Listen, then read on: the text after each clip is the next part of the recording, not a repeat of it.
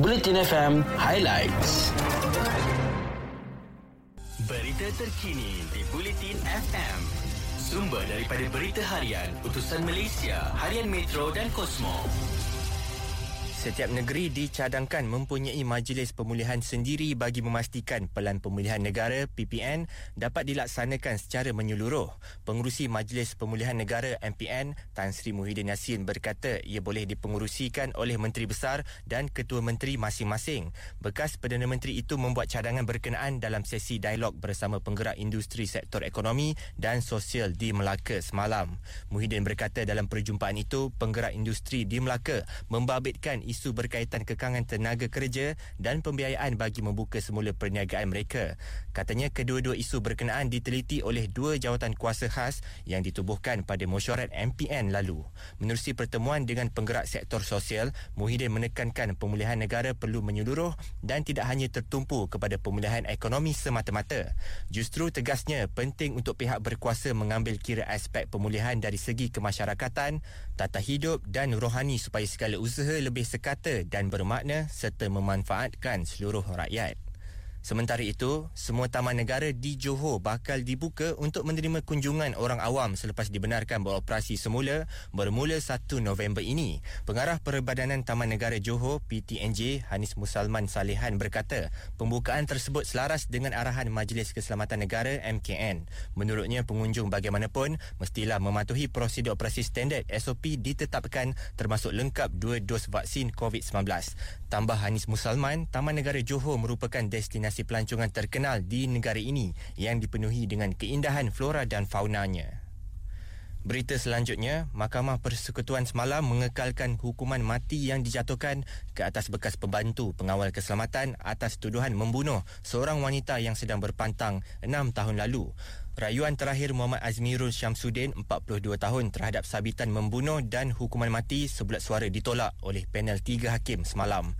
Panel itu yang diketuai Hakim Mahkamah Persekutuan Datuk Vernon Ong Lam Kiat berkata keputusan Mahkamah Tinggi dan Mahkamah Rayuan mensabitkan Muhammad Azmirul bagi kesalahan membunuh adalah selamat untuk dikekalkan. Pada 15 Oktober 2018, Muhammad Azmirul didapati bersalah dan dihukum gantung sampai mati oleh Mahkamah Tinggi Shah Alam. Rayuannya di Mahkamah Rayuan ditolak pada 22 Oktober 2019. Muhammad Azmirul didakwa membunuh Rabiatul Adawiyah Abdul Aziz, 23 tahun di sebuah apartmen di Sungai Wei, Petaling Jaya pada jam 8.22 malam pada 4 Mac 2015. Dia didakwa mengikut Seksyen 302 Kanun Kesiasaan yang memperuntukkan hukuman mati mandatori jika sabit kesalahan. Berikutnya, tujuh lelaki tempatan yang terlibat dalam kegiatan penipuan sindiket Macau Scam dan berperanan sebagai pengurus akaun, tenaga pengajar, ejen dan operator pusat panggilan dicekop polis dalam serbuan pada Jumaat lalu. Malah, lima hari berselang seorang lagi lelaki tempatan yang bertanggungjawab selaku penulis skrip untuk kegiatan penipuan yang dijalankan oleh sindiket itu turut ditahan.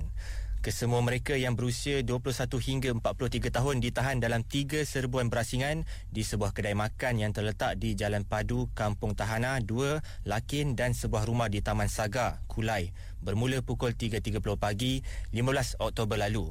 Ketua Polis Johor Datuk Ayub Khan Maidin Piche berkata modus operandi kumpulan sindiket itu adalah melatih pekerja-pekerja baru mengenai teknik penipuan dengan menyamar sebagai pegawai kutipan hasil daripada sebuah bank tempatan. Seterusnya di luar negara, pihak berkuasa China terpaksa membatalkan ratusan penerbangan, menutup sekolah dan melakukan ujian saringan COVID-19 secara besar-besaran berikutan kemunculan kluster jangkitan baharu. Kluster tersebut dikaitkan dengan pasangan warga emas dalam kumpulan pelancong yang disahkan positif COVID-19.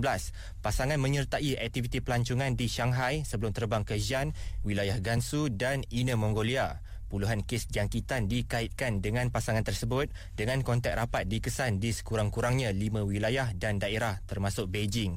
Bagi mengekang penularan, pihak berkuasa tempatan mengadakan ujian saringan besar-besaran serta menutup tempat pelancongan, sekolah, pusat hiburan dan semua kawasan yang berisiko. Berita sukan di Bulletin FM. Pengecualian cukai atau insentif baru boleh diperkenalkan kepada syarikat swasta dalam usaha menggalakkan mereka bekerjasama atau menaja persatuan sukan di negara ini. Timbalan Presiden Konfederasi Hoki Malaysia MHC Datuk Dr. S. Shamala berkata pembabitan syarikat swasta dalam membantu menaikkan lagi industri sukan amat penting terutama dalam usaha melahirkan atlet atau pemain hebat untuk negara. Beliau berkata ketika ini persatuan sukan tidak lagi boleh bergantung harap kepada dana kerajaan sekaligus perlu berdikari untuk menjana pendapatan sendiri dalam usaha merencanakan agenda masing-masing. Katanya MHC menggalakkan pembabitan syarikat swasta sebagai rakan strategik atau penaja dalam usaha membentuk pasukan mantap untuk negara. Berikutnya, Emiria Arab Bersatu UAE akan menjadi tuan rumah Piala Dunia Kelab pada 2022, kata Presiden Persekutuan Bola Sepak Antarabangsa FIFA Gianni Infantino. Edisi terbaru kejohanan yang menampilkan juara enam gabungan benua bersama pasukan teratas negara tuan rumah dijadualkan berlangsung pada akhir tahun ini di Jepun sebelum menarik diri kerana pandemik COVID-19. Piala Dunia Kelab biasanya dilangsungkan pada Disember tetapi ini adalah tahun kedua berturut-turut ia ditangguhkan dengan edisi 2020 di Qatar berlangsung pada Februari tahun ini. Dan akhir sekali, Liverpool mungkin kehilangan trio Mohamed Salah, Sadio Mane dan Naby Keita untuk tempoh lebih lama daripada yang dijangkakan apabila Piala Negara-Negara Afrika membuka tirai awal tahun depan. Ketiga-tiga pemain tersebut hampir pasti akan disenaraikan oleh negara mereka, Mesir, Senegal dan Guinea dalam kejohanan yang berlangsung di Cameroon dari 9 Januari hingga 6 Februari. Menurut peraturan Badan Bola Sepak Dunia FIFA, Liverpool perlu melepaskan pemain mereka lebih awal dan kemungkinan menyertai skuad kebangsaan masing-masing pada 27 Disember. Itu bermakna mereka akan terlepas empat perlawanan Liga Perdana Inggeris menentang Leicester 28 Disember, Chelsea 2 Januari, Brentford 15 Januari dan Crystal Palace pada 22 Januari.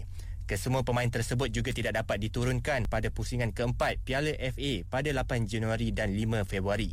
Bagaimanapun, Reds masih berharap ada ruang untuk berunding dengan 20 daripada 24 negara yang bertanding termasuk Senegal, Guinea dan Mesir yang akan memulakan cabaran pada 10 serta 11 Januari. Sekian berita terkini, dengarkan Bulletin FM di Audio Plus. Ada pelbagai topik menarik yang anda suka seperti hiburan, teknologi dan trend. Semuanya di satu platform dengan Audio Plus. Muat turun sekarang di App Store atau Google Play. Ikuti berita-berita terkini di Bulletin FM.